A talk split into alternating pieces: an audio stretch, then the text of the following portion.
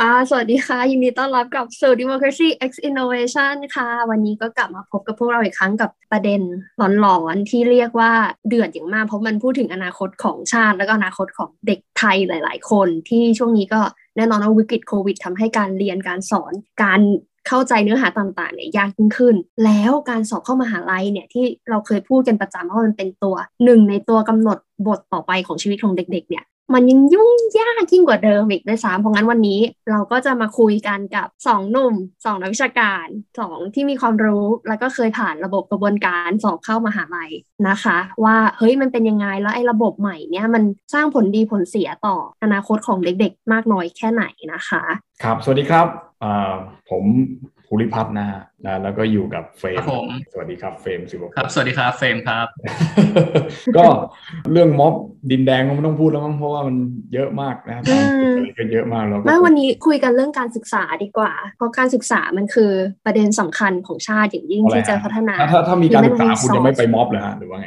เอ้ยอันนี้คุณอย่าเอาคำคุณมายัดใส่ปากไม่ไม่ไม่เกี่ยวใช่ไหมเออไม่เกี่ยวไม่เกี่ยวไม่เกี่ยววันนี้เรามาคุยกันเรื่องการศึกษา อย่าพิ่งโยงไปเรื่องความรุนแรงประเด็นที่สำคัญอีกอย่างหนึ่งที่เพิ่งเดือดไปเมื่อวันสองวันเนี่ยแล้วก็ยังเดือดมาจนถึงวันนี้ก็คือประเด็นทีแคสใช่ไหมฮะซึ่งก็มีอาจารย์ท่านหนึ่งนะขออนุญาตไม่เอ่ยนามท่านละกันครับท่านก็นะผมก็ไม่รู้ตำแหน่งท่านคืออะไรแต่ท่านก็ออกมาพูดในจูมมาเนือแล้วก็มีคนมีคนแคปของท่านมาเป็นแบบวิดีโอเรคคอร์ดแบบที่พูดว่าท่านก็พูดประมาณว่าแบบเออเก้าร้อยบาทเนี่ยก็คือเป็นค่าเลือกอันดับใช่ไหมของมหาวิทยาลัยที่ว่าจะให้เลือกได้เนี่ยก็คือเลือกได้ประมาณ 10 อันดับนะสมัยเนี้ยสมัยผมเนี่ยสมัยผมสอบเข้าไอ้มหาลัยเนี่ยผมจำได้ว่าผมเลือกได้ประมาณ 5 แต่นี่คือเลือกได้สิบอันดับ แต่ก็ไปดูเกณฑ์มาก็คือถ้าคุณเลือกอันดับน้อยคุณก็จ่ายค่าธรรมเนียมตรงนี้น้อย แต่เฉพาะเลือกอันดับเฉยๆเนี่ยสูงสุดเลยคือ 900 บาทคือ 10 อันดับนะคุณจะเลือกอันดับ1จุฬาอันดับ2ธรรมศาสตร์อันดับ3เกษตรอันดับ4เชียงใหม่อะไรก็แล้วแต่ถ้าคุณเลือกถึง10อันดับเนี่ยสิบอันดับสิบอันดับคุณก็ต้องเสีย900บาทใช่ไหมแล้วก็ก็มีคนไปถามท่านว่าเหมือนกับมันแพงไปไหม900บาทอะไรเงี้ยท่านก็บอกโอ้ย900บาทไม่แพงหรอกนะไม่แพงมันคือราคาที่ถูกแล้วอะไรเงี้ยแล้วก็มีคนถามไปจนถึงไปจนถึงเรื่องของเกณฑ์ขั้นต่ำไปจนถึงเรื่องของคุณสมบัติเบื้องต้นในการสามารถที่จะสมัครเข้ามาเรียนได้เนี่ยท่านก็เหมือนกับพูดประมาณว่า มหาวิทยาลัยเนี่ยเปิดมาสำหรับคนที่พร้อมจะเรียนเท่านั้นอะไรเงี้ยคือคนที่ไม่พร้อมก็ไม่ต้องเรียนอะไรแกท่านท่านไม่ได้พูดประมาณนี้นะแต่ผมสรุปความจากที่ท่านพูดว่า ก็คือประมาณว่า ถ้าเกิดว่าคุณไม่พร้อมทั้งในเรื่องของศักยภาพทางการเรียนก็คือเกรด เรื่องของทางการทำข้อสอบอะไรเงี้ยแล้วถ้าคุณ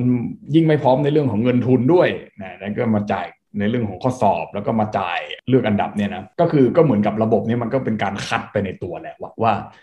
คุณคุณไม่พร้อมในทุกคุณสมบัติที่เรากำหนดไว้ก็แสดงว่าคุณเนี่ยไม่ได้เป็นผู้ที่ถูกเลือกและเหมาะสมที่จะไม่มีสิทธิ์ที่จะเรียน ก็ไม่ได้ไม่มีสิทธิ์แต่คุณไม่พร้อมไงคุณสมบัติไม่มีอะไรอย่างเงี้ยก็ผมก็เลยได้ไปคุยเอางี้ก่อนดีกว่าก่อนที่เราจะมาถึงประเด็นไอ้ที่ว่าคำพูดเขาเนี่ยมันโยงมาถึงความเหลื่อมล้ำหรือความนู่นความนี้อยากให้ทั้งสองท่านอธิบายก่อนเพราะว่าเชื่อว่าในรุ่นของภูริพัฒน์ก็ดีหรือรุ่นของเฟรมก็ดีเนี่ยมันมีระบบการสอบเข้าที่มันแตกต่างกันใช่ไหมก็อยากให้อธิบายโดยคร่าวก่อนแล้วเดี๋ยวเราค่อยมาดูว่า TCAS เนี่ยมันแตกต่างกันยังไง คือว่าสมัยผมเนี่ยก่อนเฟรมประมาณรุ่น 2 รุ่นเนี่ยนะยังเป็นระบบแอดมิชชั่นอยู่ก็คือผมสอบ GAT สอบ PAT ใช่ไหมสอบ GAT PAT แล้วก็เอามายื่น บวกคะแนนโอเน็ตบวกกับเกรดแต่ว่าผมเนี่ยก็คือเป็นผู้ที่อยู่ในพื้นที่กี่จังหวัดไม่รู้ในภาคเหนือ ก็เลยมีการสอบตรงโคต้าของมหาลัยเชียงใหม่อ่าเป็นโคต้าโคต้ามหาลัยเชียงใหม่ ผมก็เลยได้ได้เลือกเรียนที่มหาลัยเชียงใหม่เพราะนั้นเนี่ยไม่ว่าคุณจะไปสอบตรงที่ไหนมาก่อนแล้วเนี่ยมันจะมีวันวันหนึ่งในเดือนมีนาคมสมัยผมนะเดือนมีนาคมก็จะมีการเอาที่คุณสอบได้ทั้งหมดมาเรียงกันเลยสมมติคุณสอบได้มา 10 ที่ก็มาเรียงกันทั้ง 10 ที่นะให้คุณเลือกที่เดียวว่าคุณจะเลือกไปรายงานตัวที่ไหน ถ้าคุณเลือกไปรายงานตัวที่สมมติคุณสอบติดจุฬาอ่าสมมตินักรัฐศาสตร์จุฬา รัฐศาสตร์ธรรมศาสตร์รัฐศาสตร์เชียงใหม่อ่ารัฐศาสตร์เกษตร แล้วก็รัฐศาสตร์มอเงี้ยสมมติคุณสอบจะติดได้ห้าห้าห้าที่ใช่ไหมเป็นสอบตรงนะอันนี้ยังไม่เข้ารอบแอดมิชชั่นคุณเลือกได้ที่เดียว และที่อื่นอะเขาก็จะไม่ spare ที่ไว้ให้คุณละเขาจะไม่สำรองที่เขาก็จะให้คนอื่นเลื่อนดับขึ้นมาแล้วก็เลือกเพราะนั้นตรงนี้มันเป็นระบบหนึ่งที่เขาเรียกว่า clearing house คือคุณมาเคลียร์ก่อนว่าคุณจะเอาที่ไหนแล้วจะได้ไปเคลียร์ที่คนอื่นด้วยอะไรเงี้ยซึ่งระบบเนี้ยมองเผินๆมันก็ดีสำหรับนักเรียนนักศึกษาว่าจะได้เลือกได้ไม่ต้องไปกันที่คนอื่นอย่าง เงี้ยนะแล้วก็เอาเอาให้มันเห็นชัดๆเลยวันหนึ่งว่าคุณจะเอาที่ไหน แล้วก็จะได้ไม่ต้องมีการกันกันด้วยเหมือนกับบางมหาลัยสมัยก่อนเวลาสอบตรงก็จะกันกัน เพราะว่ากันไม่อยากให้เสียเด็กไป ไม่อยากให้เสียเด็กเนี่ยหนึ่งเนี่ยไม่อยากเสียนักเรียนที่มีความสามารถด้วยหนึ่งสองก็คือพูดกันตรงๆก็คือจะได้รับตังค์ไว้ก่อนนะจะได้เก็บตังค์ไว้ก่อนอ่าเพราะฉะนั้นเนี่ยอย่างเช่น คุณสอบได้ภายในเดือนธันวาคมอ่าคุณต้องรายงานตัวภายในวันที่ 31ธันวาคมนะถ้าเกิดว่าคุณไม่มารายงานตัวภายในวันนั้นแสดงว่าคุณสละสิทธิ์แสดงว่าคุณก็เสียสิทธิ์ไปเลยสมัยก่อนแต่ว่าสมัยผมเนี่ยเคลลิงเฮาส์คือเขาก็ยืดให้คุณไปถึงเดือนมีนาคมนั่นแหละทุกทุกที่เลย แล้วให้คุณไปเลือกเอาสุดท้ายเลยว่าคุณจะเอาวันไหนหนึ่งมันก็ดีสองมันไม่ดีตรงไหน มันไม่ดีสำหรับมหาวิทยาลัยที่มันไม่ได้ดังและมีชื่อเสียงไงถูกปะมหาวิทยาลัยที่มันไม่ดังและมีชื่อเสียงเนี่ยเขาก็ถูกตรงเนี้ยกินเด็กไปก่อนหมดเลย เพราะว่าอ่าถูกไหมเพราะว่ามหาลัยมันมันมันถูกคือที่นึกนึกถึงกล่องอะลูกลูกคิดอะแบบลูกคิดมันตกลงมาทีละลูกลูกลูกลูกเนี้ยคุณก็ไปเลือกและมหาลัยอื่นๆที่มันที่ว่างปุ๊บมันก็ไปหาเด็กที่อื่นมาแล้วก็มาเสริมตรงนี้นั้นเพราะนั้นเนี่ยอาจจะงงนิดนึงแต่ก็คือระบบมันคือประมาณนี้ แต่แต่ว่า TCAS เนี่ยมันก็พัฒนามาจากระบบนี้ อันนี้คือเรื่องของผมเพราะนั้นเนี่ยผมเคลียร์ลิงเฮาส์ไปรอบหนึ่งตอนตอนที่ผมเลือกโค้ดแล้วของแค่นั้นแหละแล้วของแล้วของเฟรมอะของเฟรมแตกต่างกับของไอมากน้อยแค่ไหนคุณเข้ามหาลัยมาได้ไงก็ระบบก็ระบบก็ระบบรุ่นเดียวกันแล้วอีกอย่างของผมรู้สึกจะเป็นรุ่นสุดท้ายด้วยมั้งก่อนที่เขาจะเปลี่ยนเป็น TCAS ในปีต่อมาเนี่ยก็มันก็มีปัญหาที่ทำให้เปลี่ยน TCAS ตรงที่ว่าหลักๆก็คือเรื่องวันสอบครับอย่างเช่น วันสอบ get pad o n e t วันสอบเข้าวันสอบรับตรง โดยเฉพาะพวกสายแพทย์พวกนี้ครับที่เขาจะสอบกันมาก่อนแล้วค่อยไปมหาลัยอื่นทีหลัง ทีเนี้ยมันก็มีเสียงบ่นจากนักเรียนกันมาเยอะว่าแบบว่าเอ้ย เราต้องสอบปลายภาคของโรงเรียนด้วยนะแล้วทำไมเราต้องไปสอบไอเข้ามหาลัยกันช่วงนั้น ไปเตรียมสอบเป็นช่วงนั้นแล้วมันจะชนกันมันไม่พร้อม ทีนี้เหมือนตรงเนี้ยจะเป็นหนึ่งจุดที่ทางผู้ใหญ่เขาก็ฟังกันแล้วก็เอาไปแก้ไขเป็นระบบ TCAS ซึ่งโอเค ในแง่หนึ่งเราก็เห็นว่าไอ้ TCAS เนี่ยเขาก็ปรับใหม่ให้มันมา run เอาไอ้ช่วงหลังสอบปลายภาคกันเสร็จแล้วแต่ทีเนี้ยผมก็ไม่แน่ใจนะปัญหามันยังไงเพราะว่าดูจากระบบ TCAS เนี่ยเขาจะปรับเป็น 5 ขั้นตอน มีไอ้แบบยื่น port ก่อน แล้วเสร็จก็ไปรับตรงไปสอบตรงรับตรงร่วมกัน แล้วจะงงขั้นตอนที่ 3 4 นิดหน่อยก็คือไอ้รับตรงร่วมกันกับแอดมิชชั่นเนี่ยผมก็ไม่แน่ใจมันต่างกันยังไงมากนะครับ แล้วสุดท้ายค่อยเป็นเก็บตกแบบรับตรงอิสระอ่าตรงนี้เหมือนจะเป็นการแก้ปัญหาแต่รู้สึกเหมือนที่จะมีปัญหากันเนี่ยจะเป็นเรื่องของไอ้ค่าใช้จ่ายพวกนี้ครับโอเคแกะแพดตรงเนี้ยมันก็มีค่าใช้จ่ายที่ต้องจ่ายกันอยู่แล้ววิชา140 บาทแล้วก็ไอการเลือกอันดับ 10 อันดับเนี่ยครับที่เป็นดราม่ากันตั้งแต่ว่าเลือกหนึ่งอันดับจะเสียแค่150 เลือกเต็มที่ 10 อันดับจะเป็น 900 บาทนั่นนะครับประมาณนั้นแล้วเขาก็จะบอกว่าระบบเนี้ยมันเป็นการปรับปรุง เพราะว่าถ้าคุณมั่นใจว่าคุณมีมหาลัยที่ติดแน่ๆคำนวณคะแนนได้แล้ว คุณก็เลือกแค่อันดับ 2 อันดับก็พอแล้ว แล้วก็ไม่จำเป็นต้องรันไปถึงอันดับ 10 ซึ่งเป็น 900 บาท แต่ว่าปัญหาคือ จะมั่นใจได้ไงถ้าถ้าสมมติว่าระบบการรับตรงของคุณเนี่ย ผมก็ไม่แน่ใจนะว่ามันมันมีการ clearing house ได้ทันหรือ clearing ยังไงให้มันแบบต้องไปกองไว้ถึง 10 อันดับอะว่าจะติดไหมหรือไม่ติดตรงนี้โคต้าการรับคนอะไรก็ไม่แน่ใจเหมือนกันว่ามีปัญหายังไงถึงได้ไปกองกัน10อันดับตรงนี้ครับ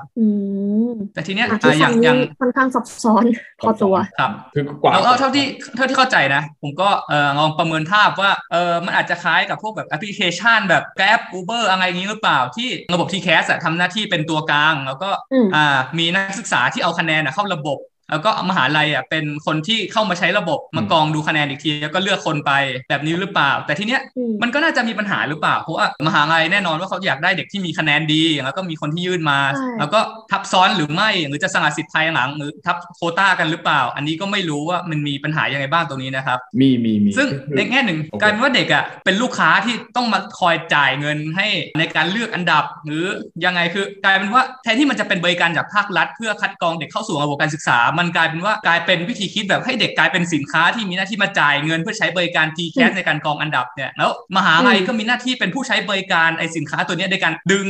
เด็กที่ยื่นคะแนนจ่ายตังค์แล้วเนี่ยเข้ามหาลัยของตัวเองแล้วหนึ่งก็คือเด็กที่ไม่มีคอร์สที่จะจ่ายตังค์อะจะสามารถมีโอกาสเข้าเรียนได้ไหมแล้วก็ 2 ถ้ามหาลัยดูอันดับต้นๆแต่ที่คัดเข้ามาแล้วเด็กที่สมมติไม่มีโอกาส หรือระบบ clearing house ไม่ดีพอเนี่ยถามว่าเขาจะได้มีโอกาสอีกหรือเปล่า อันนี้ก็เป็นปัญหาได้เหมือนกันครับแต่ผมผมถึงเนี่ยพอเฟมันมันคือมันมันพยายามทำให้คนเนี่ยเข้ามหาลัยยากเพราะเดี๋ยวถ้าเกิดว่าคนเข้ามหาลัยเยอะเดี๋ยวมันฉลาดกันหมดก็จะเก็บให้มันโง่ไปกันใช่ปะก็คือแบบฉลาดแล้วออกเป็นม็อบอย่างเงี้ยค่ะใช่เออก็คือเออเพราะว่าหนึ่งอะคุณเข้ามหาลัยเนี่ยมันมันไม่ได้แค่คุณไปเรียนอย่างเดียวคุณไปเจอสังคมใหม่อ่าใช่ไหมก็เหมือนเพราะไปเจอสังคมที่มันมีเพื่อนที่มันมีคณะที่มันมีอะไรพวกเนี้ยคือมันมันเกิดความสัมพันธ์อีกแบบหนึ่งที่มันไม่ใช่เพื่อนโรงเรียน มันเป็นเพื่อนแบบเพื่อนมหาลัยที่มันสามารถที่จะมันสุดสวิงริงโก้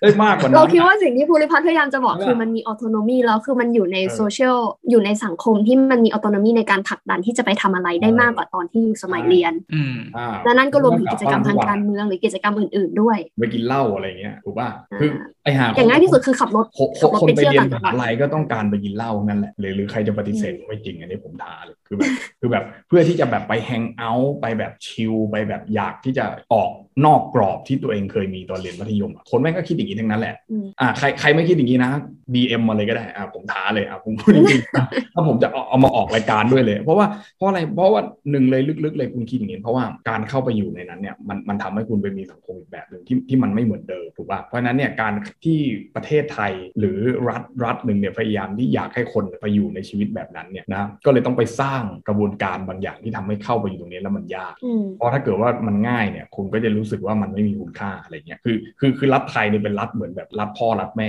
รัฐแบบรัฐผู้ปกครองอะที่ที่ที่คิดว่าผู้ปกครปองระชาชนแมันยังไม่โตประชาชนเป็นเป็นเด็กอะไรเงี้ยซึ่งก็จะต้องแบบค่ะกดหัวกดอะไรไว้ตลอดเวลาเพราะฉะนั้นเนี่ยเขาถึงต้องสร้างเกณฑ์อย่างที่อาจารย์ท่านบางท่านเนี่ย ได้ได้ได้กล่าวไว้ตอนที่ผมพูดในในต้นคลิปบอกว่าเขาเขามีระบบการคัดกรองว่าคุณคุณต้องผ่านคุณสมบัติเหล่านี้ถ้าเกิดว่าคุณไม่ผ่านตัวนี้ที่เราเก็บไว้ ก็ก็คือคุณคุณไม่พร้อมที่จะเรียนคนอื่นที่จะพร้อมอะเขามีมาเรียนอยู่แล้ว และที่อะมันเต็มสำหรับคนที่พร้อมแล้วเพราะฉะนั้นถ้าคุณคุณไม่พร้อมก็คือคุณไม่ได้ไปต่อก็แค่นั้นเองอะไรเงี้ยนี่นี่คือวิธีคิดของเขา มันมันเป็นวิธีแบบนี้อยู่แล้ว แต่ที่เฟรมบอกว่าแม่งนักศึกษากลายเป็นอะไรนะเด็กกลายเป็นสินค้าเป็นอะไรเงี้ยใช่ฮะถูกถูกต้องเลยครับอืมผมผมคิดว่าผมเห็นด้วยตเอรงนี้อใช่ คุณเข้าใจถูกต้องแล้วว่ามหาลัยอะหาหาเงินจากจากจากสิ่งเหล่านี้ใช่ไหมอืมหาลัยก็เหมือนบริษัทองค์กรอย่างหนึ่งในใช่การทำกำไรใช่จากเด็กอ่าง่าย ๆ ก็คือเวลาถ้าเกิดเราไปดูมหาลัยต่างประเทศ ที่แบบเด็กไทยจะชอบไปเรียนกันเนี่ยมหาลัยจะ consider เด็กนักเรียนนานาชาติ อย่างพวกเราที่ไปเรียนกันเนี่ยว่าเป็นสินค้าชั้นยอดเขาไม่ได้สนใจในเรื่องการให้ information อะไรมากนักหรอกแต่คือมันเป็น revenue ที่เขาจะได้ในแต่ละปีมากกว่า ไม่ว่าจะเป็นค่า accommodation หรือค่า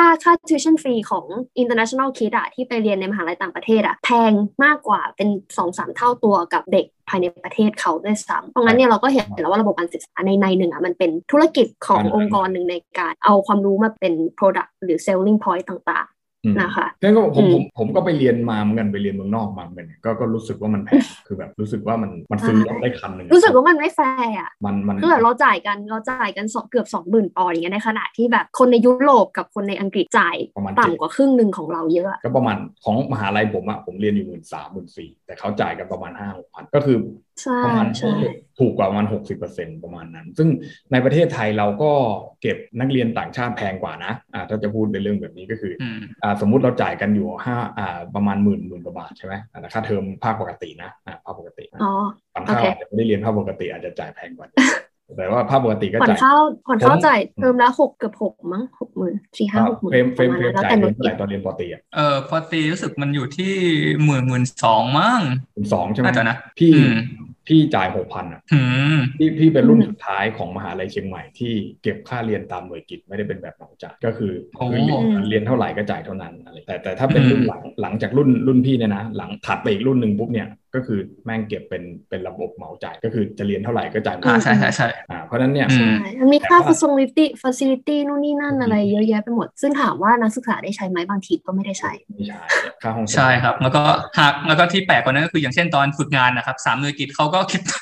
คิดใช่สิคิดฉันทำไม ฉันไม่ได้เข้าคณะเลยเธอจะคิดฉันทำไม อย่างอย่างแต่แต่นักศึกษาต่างประเทศเนี่ยรู้สึกว่าที่ที่เชียงใหม่นะที่ที่อื่นผมไม่รู้นะท่านก็คุณก็ไปผู้ฟังไปสำรวจในแต่ละมหาลัยผู้ฟังเองแล้วกันนะก็คือมหาลัยผมว่าเก็บนักศึกษาต่างชาติเทอมละห้าหมื่นนะปัจจุบันเนี่ยก็คือประมาณหมื่นหกนักศึกษาไทยหมื่นหกหมื่นหกพันบาท ถูกป่ะแต่ว่านักศึกษาต่างชาติเก็บประมาณเทอมละห้าก็เราเราก็เก็บเขาแพงของกมอว่าทเพราะในก็ประมาณแต่ว่าในประมาณในนี้ในแพสงกกิว่าลที่มันต่างกันไงถูกป่ะคือไปเรียนเมืองนอกอืมจ่ายปีหนึ่งหลายแสนนะห้าหกแสนบางบางที่เป็นล้านนี่คือไปเรียนแบบมหาลัยที่แม่งดังๆนี่ออกซฟอร์ดอะไรเงี้ยเก็บเทอมเป็นล้านล้านถูกป่ะเออก็คืออย่างอ่าก็มันมันก็ต่างกันตรงนี้ไงแต่ว่าในต่างประเทศเนี่ยโดยเฉพาะในประเทศอังกฤษอเมริกาอะไรเงี้ยประเทศที่มันชอบพูดภาษาอังกฤษเนี่ยเก็บค่าเทอมแพงใช่ไหมแต่ว่าประเทศอย่างเยอรมันฝรั่งเศสเนี่ยค่าเทอมถูกแบบบางที่ในเยอรมันคือฟรีไปเลยอะปอโทปอเอกก็ฟรีอะไรเงี้ย แต่ว่าวิธีคิดมันก็ในต่างยุโรปค่าเทอมจะถูกกว่าในในยุโรปบางทีมันก็มีวิธีคิดว่าแบบการศึกษาควรเป็นสวัสดิการอะแต่ในอังกฤษก็จะคิดอีกแบบอืว่ามสแกนดิเนเวียอะอังกฤษก็จะคิดว่าการศึกษามันไม่ใช่การศึกษาภาคบังคับอะเหมือนที่อาจารย์ท่านนั้นพูดอะว่าการศึกษานี่มันไม่ใช่การศึกษาภาคบังคับนะก็มันอืมมันคือส่วนเสริม ถ้าเกิดว่าคุณอยากเรียนคุณก็ต้องไปรับผิดชอบอ่าเองใช่ใช่ก็เหมือนที่เขาบอกกันเนาะแบบการศึกษาพวก higher education ก็จะเป็นแบบ privilege ของคนที่มี mean enough to support ก็คือมีทรัพยากรหรือมีการรองรับจากที่บ้านที่มากพอที่จะไป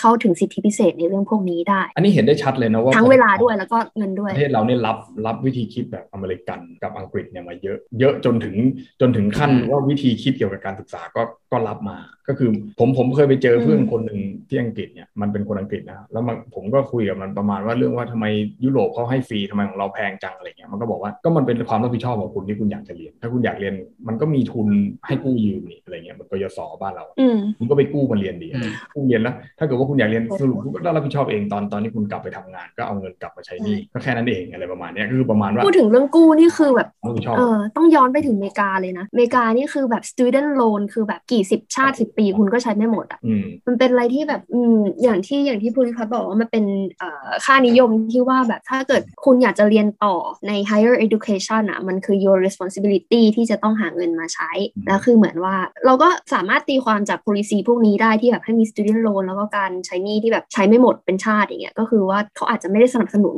รัฐอาจจะไม่ได้สนับสนุนให้ประชาชนเข้าไปสู่ higher education มากนักหรือเปล่า อันนี้ก็เป็นในการตีความอีกอันนี้อันนี้ตรงกันข้ามกับที่เฟรมพูดเมื่อกี้เลยนะเพราะว่าเฟรมบอกว่าการศึกษามันควรที่จะเป็นอะไรนะเป็นคือรัฐมันสิ่งควรที่จะเข้าต้ถึองงได้ฟรีใช่ป่ะมันควรต้องเป็นอะไรที่อ่าเข้าถึงได้ แต่การมี TCAS เนี่ยนะนำโดยองค์กรที่ที่ชื่อว่าทปอเนี่ยนะครับที่ที่ประชุมบริการบดีแห่งประเทศไทยเนี่ยอันนี้ก็อันนี้อันนี้ต้องขอขอขออนุญาตนะยกมือไหว้ตอนนี้ผมยกมือไหว้อยู่เลยว่าผมไม่ได้มีเจตนาจะวิจารณ์ท่านแบบว่าขนาดนั้นนะนะ แต่คือเท่าที่ผมมองรูปแบบขององค์กรท่านแล้วเนี่ย คือก็จะมีมหาวิทยาลัยที่เป็นมหาวิทยาลัยชื่อดังมหาวิทยาลัยที่นึกออกปะอ่าพวกเราคนไทยก็ต้องรู้อยู่แล้วแหละเฟรมเรียนธรรมศาสตร์เนี่ยขวัญข้าวเรียนธรรมศาสตร์เนี่ยคือแบบเฮ้ยแบบป้าข้างบ้านนะแบบเรื่องเล่าของป้าข้างบ้านเดินมาถามว่าเฮ้ยเฟรมพี่เอ่อถามแม่เฟรมว่าเฮ้ยลูกเรียนที่ไหนอย่างเงี้ยใช่ไหมถ้าเฟรมบอกว่าเอ้ยธรรมศาสตร์อย่างเงี้ยป้าข้างบ้านก็ต้องโอ้โหสุดยอดอย่างเงี้ยนึกออกปะอ่าว้าเนี่ยสุดยอดอะไรเงี้ยฮะแต่คือแบบถ้าสมมุติว่าคุณไปเรียนมหาลัยอื่น ๆ ที่แบบพูดชื่อแล้วไม่รู้จักเนี่ยก็จะบอกเฮ้ยที่ไหนอะไม่เหมือนลูกป้าเลยนะ ลูกป้าเรียนไม่ดนอะไรเงี้ยนึกออกปะมันมันมันประสบการณ์ส่วนตัวปะคะซึ่งพปอเนี่ยก็จะเป็นที่ที่ประชุมของอธิการบดีของมหาวิทยาลัยเหล่าที่เหล่าเหล่านั้นนะที่ที่วูว้าวูว้ากันอะเวลาพูดชื่ออะไรแบบนั้นก็เพราะฉะนั้นเนี่ยเอ่อระบบ TCAS เนี่ยก็ก็เริ่มต้นมาจากของของพวกมหาลัยเหล่านั้นใช่ไหมก็คือเพราะฉะนั้นเนี่ยอย่างที่เฟรมพูดไปก็คือมันมันเป็นเหมือนระบบดักทางไว้ว่าเวลาเด็กมาถึงตรงนี้ปุ๊บก็เก็บไปเก็บไปเก็บไปทีละคนเพื่อที่จะเอาไปเติมในส่วนที่ขาดของตัวเองอ่าผมนึกออกไหมอะอันกรนี้ออันงนี้หัวกะทินะอะไอ้ไอ้ลูกคิดที่ผมว่าเมื่อกี้มันอาจจะเข้าใจยากไปนิดนึงนะเอาเอาอย่างนี้แล้วกันว่าว่ามันเป็นระบบที่แบบคือคือมันจะทำให้นักนักศึกษานักเรียนอะ ไม่ตกค้างในระบบ อันนี้คือคำพูดที่ผมได้ยินมากับหูอุ้ยพูดไม่ได้แล้วผมไม่ได้ยินมาจากไหนเนี่ยนะนะ ทำให้เด็กเนี่ยนะไม่ตกค้างอยู่ในระบบนะครับ ก็คือหมายความว่ามหาวิทยาลัยเหล่าเนี้ยก็สามารถที่จะกวาดเด็กพวกเนี้ยเก็บเข้าไปอืมในกระเป๋าได้เรียบเลยนะทุกทุก อันนั้นก็คือทุกคนจะไม่มีตกค้างเลยว่าอ๋อเนี่ยเห็นไหมว่าแบบเด็กคนนี้ไม่มีที่เรียนอะไรเงี้ยก็จะไม่มีถูกปะเพราะว่ามหาลัยเหล่านี้เขาจับมือร่วมกันเป็นยูเนียนเป็นภาคีเป็นสหภาพเครือข่ายเลยก็ว่าได้นะในการไปฟานหาเด็กที่อ้าวไม่พอ แล้วอย่างนี้ถ้าอย่างที่ภูริพัฒน์บอกนั้นมันก็เป็นระบบที่ดีอะสิก็ดีผมไม่ได้บอกว่ามันไม่ดีไง แต่ผมกำลังจะบอกว่าแบ่งให้คนอื่นเขามั่งก็ได้ ก็เราเราคิดคนละแบบไงเหมือนเหมือนตอนที่แรกตอนแรกที่เราบอกว่า ถ้าคุณอยากเรียนก็ขึ้นอยู่กับความรับผิดชอบของคุณไงว่าคุณมีตังค์จ่ายหรือเปล่า อันนี้ก็เหมือนกันไง อันนี้ก็คุณคุณคุณก็คิดกับมหาลัยที่มันไม่ได้เป็นมหาลัยหวือหวามหาลัยว้าวอะว่าแบบอ้าวมันก็ขึ้นอยู่กับความสามารถของคุณไงว่า ถ้าเกิดว่ามหาลัยคุณไม่มีชื่อเสียง ก็ไม่มีคนมาสมัครเรียนมหาลัยคุณแน่เห็นไหมวิธีคิดมันต่างกัน คือวิธีคิดของเหล่าเนี้ยเขาคิดว่าเราต้องร่วมมือกันอะ แล้วก็เอาเอาไอ้ที่เราร่วมมือกันเนี่ยจับมือกันเนี่ยเราต้องไปด้วยกันให้รอดอ่าอันนี่คือเขาคิดอย่างนี้ แต่ว่าเขาไม่ได้คิดถึงว่ามหาลัยที่มันอยู่นอกเครือข่ายของเขา แต่ว่ายังโอเคยังตั้งอยู่ในประเทศนี้อยู่อะมันจะอยู่รอดหรือเปล่าอืมก็ไม่รู้เพราะว่าตอนโอเนี้ยเคก็คือวิกคุฤณตอย่างหนึ่งคือคุณนักศึกษามันน้อยลง เด็กกับมันเกิดน้อยลงถูกป่ะอ่าคนที่จะมาเรียนในมหาลัยอะมันก็น้อยลงอะโอเคก็คือคุณมองในมุมของสถาบันการศึกษาทีเนี้ยอย่างที่เฟรมเมื่อกี้พูดก็คือมองในมุมของอ่านักศึกษาที่กำลังจะเข้าไปสู่ในระบบหรือเข้าไปสู่สถาบันการศึกษา แล้วก็คำพูดไอ้ที่มันก่อให้เกิดดราม่าเนี่ยคือมันอ่าในในหนึงเนี่ยมันก็มีคนออกมาโต้แย้งแล้วก็ออกมาความแสดงความคิดเห็นว่าเฮ้ยมันไม่แฟร์หรือเปล่าการที่คุณจะผลักภาระไปที่ตัวนักศึกษาเองในการรับผิดชอบเพื่อที่จะผลักดันตัวเองเข้าไปสู่สถาบันการศึกษา มันมีทั้งความเหลื่อมล้ำในการที่ว่าอะแหล่งการศึกษาดีๆ ไม่ว่าจะเป็นติวเตอร์อะไรก็แล้วแต่ญ่ที่เราเคยคุยกันเฟรมว่ามันกระจุกอยู่ในกรุงเทพ การจะสอบการจะอะไรเนี่ยก็ต้องมีค่าใช้จ่ายนู่นนี่มันไม่ใช่แค่ 900 บาทที่ท่านอาจารย์ หรือว่าท่านผู้ใหญ่ท่านนั้นได้พูดไป เพราะงั้นเนี่ยมันก็เลยกลายเป็นสิ่งที่ไม่แฟร์หรือเปล่าสำหรับการศึกษาที่ประชาชนหลายคนเนี่ยจะต้องดิ้นรนเพื่อที่จะให้ได้การศึกษาดีๆ เพราะการศึกษาดีเนี่ยแน่นอนว่ามันก็ย่อมนำไปสู่คุณภาพชีวิตที่ดีในอนาคต หรือว่างานการที่ดีซึ่งอาจจะเป็นไปตาม possibility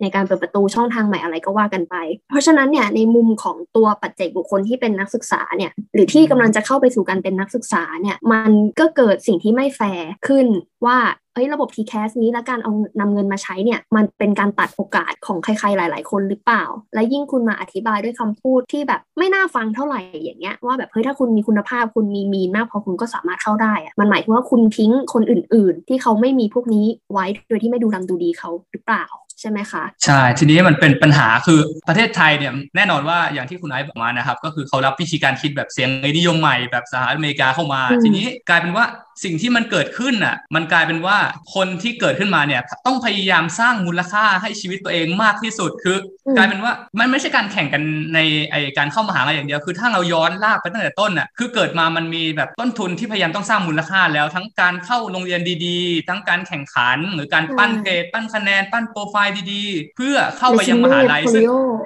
ซึ่งตรงเนี้ยถ้าคุณทำไม่ได้หนึ่งก็คือเริ่มยากนะทำไงดีอย่างว่าจะปั้นคะแนนไม่ได้ ต้องสอบไง คุณก็ต้องไปสอบให้หมดเลย แกะตัวไหนที่แบบลุ้นทำคะแนนดี ๆ ได้ หรือ ไอ้สิบอันดับที่ว่ามาเนี่ย คุณก็ต้องหาคอร์สให้มากที่สุดจ่าย ให้มันได้อันดับมีโอกาสได้มากที่สุดได้มหาลัยดีๆ ซึ่ง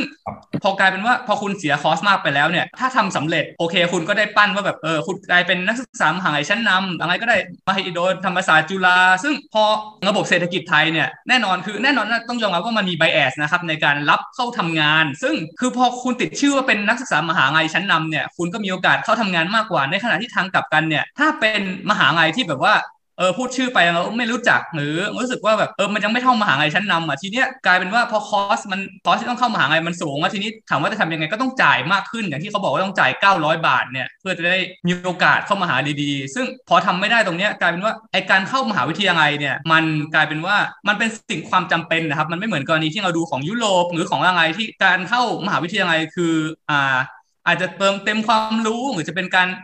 เพิ่มคุณวุฒิการศึกษา ในขณะที่ประเทศไทยมันคือทางเลือกที่บังคับว่าคุณต้องทำไม่งั้น คุณจะไม่สามารถเป็นไวคอล่าเป็นพนักงานในบริษัท เป็นชนชั้นกลางที่ได้ทำงานในเมืองคือกลายเป็นว่าพื้นที่ที่ให้คุณได้มีโอกาสในทำงาน มีการสร้างรายได้มันลดลงไปเยอะมากๆหากคุณไม่ได้เข้ามหาลัยซึ่งในการจะทำนี้ได้ คุณก็ต้องมีคอสตั้งแต่ต้น มันเลยกลายเป็นปัญหาย้อนกลับไปว่าถ้าประเทศไทยเนี่ยยังมีปัญหาเรื่องแบบอย่างกับดักรายได้ปานกลาง หรือไอการจ้างงานที่มันไม่มั่นคงไอ้ตั้งแต่รุ่นพ่อแม่เนี่ยก็ถามว่ารุ่นลูกจะมีชีวิตดีขึ้นได้ยังไงกูต้องขนขวายเงินมาสอบ สอบได้ก็ไปหางานทำไป แต่ถ้าทำไม่ได้ตั้งแต่ต้นล่ะ คุณภาพชีวิตจะเป็นยังไงเนี่ยผมเลยมีปัญหาว่าการศึกษาเนี่ยมันควรจะเสรีโดยเฉพาะประเทศที่มันเป็นเสียงนิยมใหม่ แล้วก็ค่อนข้างจะชอบการดูแบบโปรไฟล์มหาลัยจากที่ไหน หรือชีวิตคุณเป็นยังไงไม่เราคิดว่าประเด็นที่เฟมพูดอะ เออคือมันน่าสนใจตรงที่ว่าประเทศไทยต่างกับประเทศหลาย ๆ ประเทศในยุโรปหรืออะไรอื่น ตรงที่เราเอาการเข้ามาหาลัยเป็นปัจจัยจำเป็นในการที่จะ ขยายโอกาสในชีวิตที่จะมีคุณภาพชีวิต ที่ไม่เรียกว่าดีอะคุณภาพชีวิตที่เป็น average นั่นคือคุณจำเป็นจะต้องเข้ามาหาลัย ซึ่งพอไอตัวปัจจัยตัวแปรนี้มันกลายมาเป็นสิ่งที่จำเป็นอะมันทำให้คนอะต้องดิ้นรน แล้วพอคนที่ไม่มี mean มากพอที่จะดิ้นรนอะมันก็เลยเหมือนเขาถูกตัดขาดออกจากการเขาภาษาอังกฤษเขาเรียกว่า climb the ladder อะก็คือคุณไม่สามารถที่จะ climb ได้แล้ว คุณคุณไม่มี mean ตั้งแต่ต้นคุณก็ไม่สามารถเข้าได้ เพราะงั้นเนี่ยปัญหามันก็คืออาจจะอยู่ตรงที่ว่าการที่เราอะอย่างที่บอกระบบเศรษฐกิจหรืออะไรก็แล้วแต่ที่ทำให้แค่จบ high school ก็ไม่สามารถที่จะไปทำงาน decent ทำงาน แบบที่มัน decent ที่มี e a r n i n g มากพอที่จะ support ตัวเองได้แต่จำเป็นจะต้องเข้ามาหาลัยอันนี้ก็เป็นประเด็นที่น่าคิดแล้วก็มันก็ย้อนกลับไประบบโครงสร้างอะไรต่าง ๆ ที่เราก็พูดกันใหม่ไปเสิร์ฟอาหารน่ะคุณได้ตังค์เท่าไหร่อะถูกเปล่า เนี่ยอย่างนี้ฝั่ง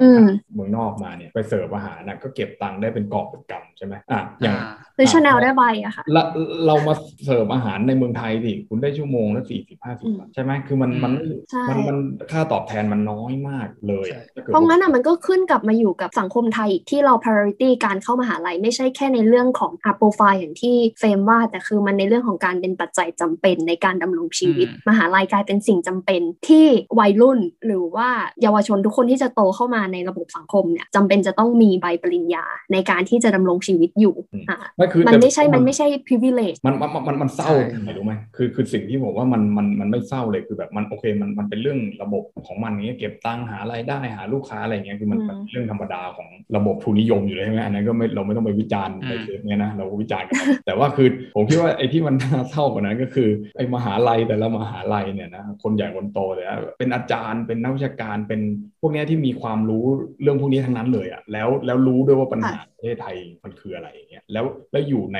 ตำแหน่งหรือโพสิชันที่สามารถที่จะแก้ปัญหาเหล่านี้ได้ด้วย แต่พอเอาพอกลับเอามาใช้จริง ๆ ในระบบของกระทรวงอุดมศึกษากระทรวงกระทรวง higher education ที่ว่าเนี่ยนะแล้วก็กระทรวงศึกษาธิการ ผู้ใหญ่เหล่านั้นเนี่ยนะหรือว่าอาจารย์เหล่านั้นเนี่ยกลับไม่ได้ไม่ไม่ได้สนใจปัญหา จริงจริงๆจังก็คือทราบแหละว่าโอเค ประเทศที่มันรายได้น้อยรายได้ปานกลางเนี่ยนะมันเป็นแบบเนี้ยแล้วมันก็จะเกิดปัญหาว่าถ้าเกิดว่าคุณยิ่งไม่เอาเงินใส่เข้าไปอะไม่ได้เรียนอย่างเงี้ยใช่ไหมคุณก็จะทำอะไรยิ่งไม่ได้กว่าเดิมอีกอย่างเงี้ย คือคุณจนแล้วอะถ้าคุณยังไม่มีทุนมาต่อยคุณก็จนไปกว่าเดิมอ่าใช่ไหมอันนี้อันนี้คือสรุปความที่ของข้าวพูดเมื่อกี้นะคือแบบถ้าถ้าคุณยิ่งจนแล้วคุณยังไม่มีไม่ไม่ไม่มีเงินมามาอุดอะคุณก็ยิ่งจนไปกว่าเดิมอีกอย่างเงี้ยคือคุณไม่ตื่นฟ้าห้าปากไปเลยอย่างเงี้ยแบบพี่เฟรมบอกไงคือมันอย่างน้อยๆถ้าเกิดว่าระบบการศึกษามันเข้าถึงได้ง่ายกว่านี้ มันอาจจะเป็นเป็นแขนขาให้คุณก้าวต่อไปก็ได้ใช่ไหมทั้งที่คุณอาจจะไม่ต้องใช้เงินมากมันมีอะไรมา support ตรงเนี้ย ทั้งนั้นที่ประเทศที่มันขาดอยู่แล้วมันยิ่งขาดลงไปอีก แต่ประเทศที่มันมีมากอย่างไอ้พวกสแกนดิเนเวียไอ้พวกยุโรปอ่าใช่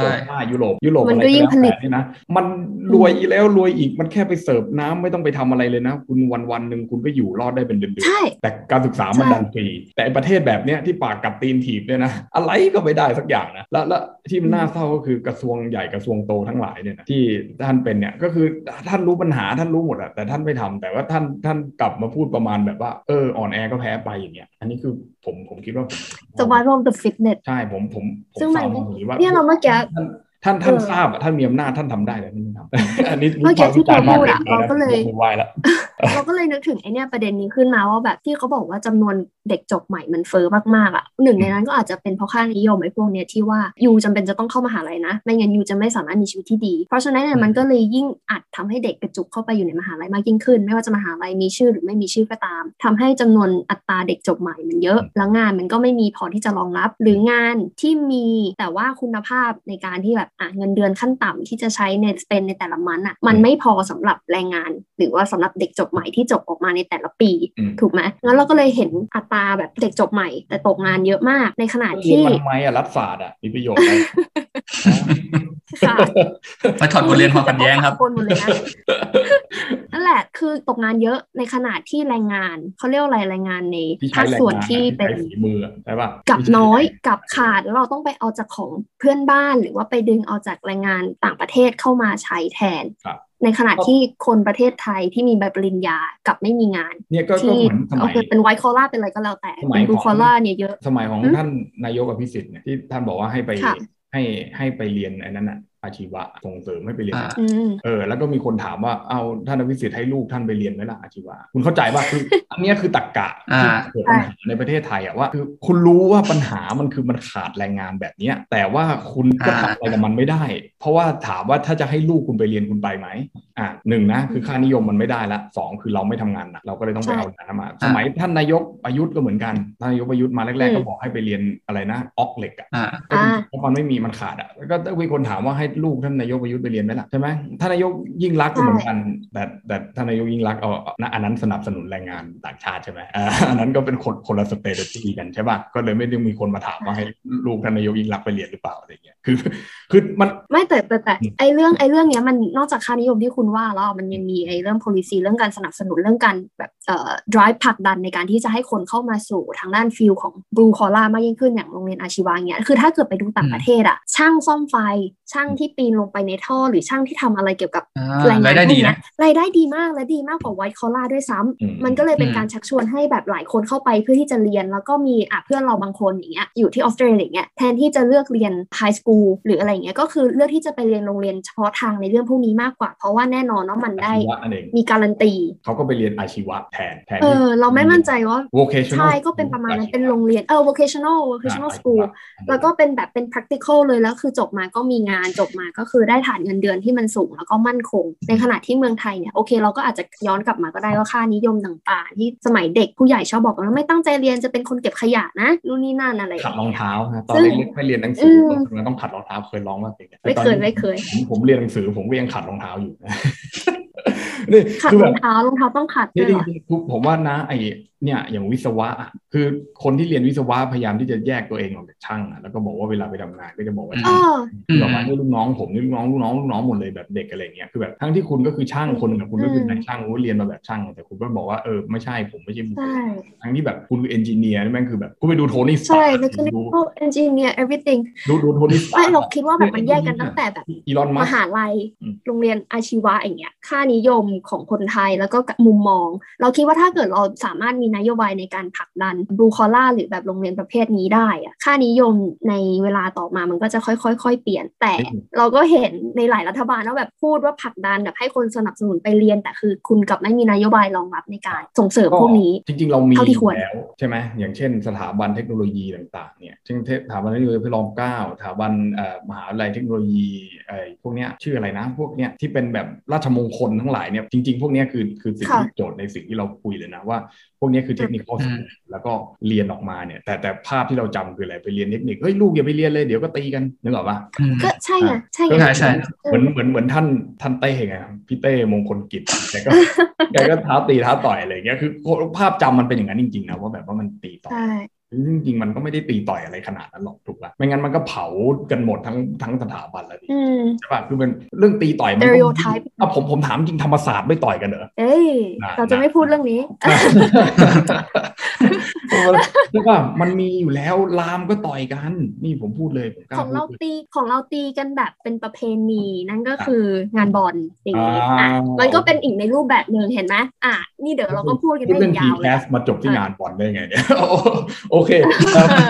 วันนี้เราก็พอหอเป่าพอชี้ให้เห็นในประเด็นเหล่านี้กันไปแล้วนะก็ครับก็คืออ่าหรือถ้าจะสรุปแล้วเนี่ยจากที่เราคุยคุยกันมาเนี่ยเราจะเห็นความแตกต่างหลากหลายในการเข้ามหาวิทยาลัยทั้งคือในมุมของต่างประเทศมันอาจจะเป็นแบบส่วนเสริมของชีวิตเฉยๆจากที่คุณสามารถเข้าไปทำงานในใน formal sector ได้ สามารถทำงานอาชีวะทำงานที่เป็นอาชีพจริงๆจังได้มากกว่าที่จะไปเข้ามหาลัยเพื่อจะเป็นในทางวิชาการหรือจะเป็นแบบเก็บโปรไฟล์ในขณะที่ไทยมันมีความจำเป็นนะครับในทางเศรษฐกิจที่ต้องการทำให้ชีวิตดียิ่งขึ้น หากทำไม่ได้ในทางกับกัน มันจะลดโอกาสในชีวิตน้อยลงแล้วมันจะส่งไปรุ่นต่อๆไปนะครับ ซึ่งมันก็จะเป็นปัญหาที่ไม่ใช่แค่ว่าค่าใช้จ่ายเนี่ยมันแพงหรือไม่แพง แต่ว่าโอกาสในชีวิตมันลดลงหรือเพิ่มขึ้น จุดตัดสินมันอยู่ที่การเข้ามาหาลัยตรงนี้ด้วย มันเลยการกลายเป็นว่า 900 บาทเนี่ยมันไม่ใช่แค่ว่าจะจบแค่ว่าถกกันว่าถูกหรือแพงแต่ว่ามันจำเป็นแค่ไหน หรือมันส่งผลต่อชีวิตมากแค่ไหนนะครับพี่ไอหรือข้าวมีไอเสริมไหมครับผมคิดว่าก็คงจะต้องแก้ปัญหาอีกแบบหนึ่งก็คือเพิ่มประชากรนะครับนะให้คนมีลูกไม่ต้องคุมกำเนิดโครงการอยู่ไงสชสสเนี่ยเขาก็เพิ่มกันอยู่เขาก็พยายามจะเชิญชวนประชาชนอยู่ แต่มันก็ลิงก์ไปสู่อีกว่าประชาชนก็ไม่อยากจะมีในช่วงวิกฤตสถานการณ์ หรือหรือสภาพสังคมแบบนี้เขาก็มองว่ามันเป็น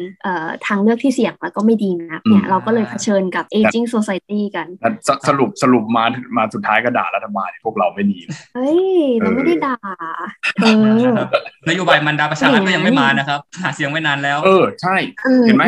ผมผมผมคิดว่าเนี่ย เราเราเราเห็นเขาอย่างเงี้ยเขามีมันดาประชารัฐเขามีอะไรพวกนี้คือแสดงว่าเขาอะรัฐบาลอะเขาก็เห็นนะ ว่ามันมีปัญหาตรงเนี้ยมันเกิดขึ้นจริงๆถูกปะแต่ว่ายังไม่ได้แก้ตัวนั้นเองใช่ไหมแต่ว่ามันมีปัญหาอยู่ตรงนี้จริงๆนะไม่คือในลองรันอะในระยะยาวอะแน่นอนแล้วมันมีปัญหาแล้วมันต้องทำอะไรสักอย่างอย่างไอ้เรื่อง aging society เนี่ยมันก็เป็นประเด็นที่หลายปีแล้วนะพูดถึงอะก็ตั้งแต่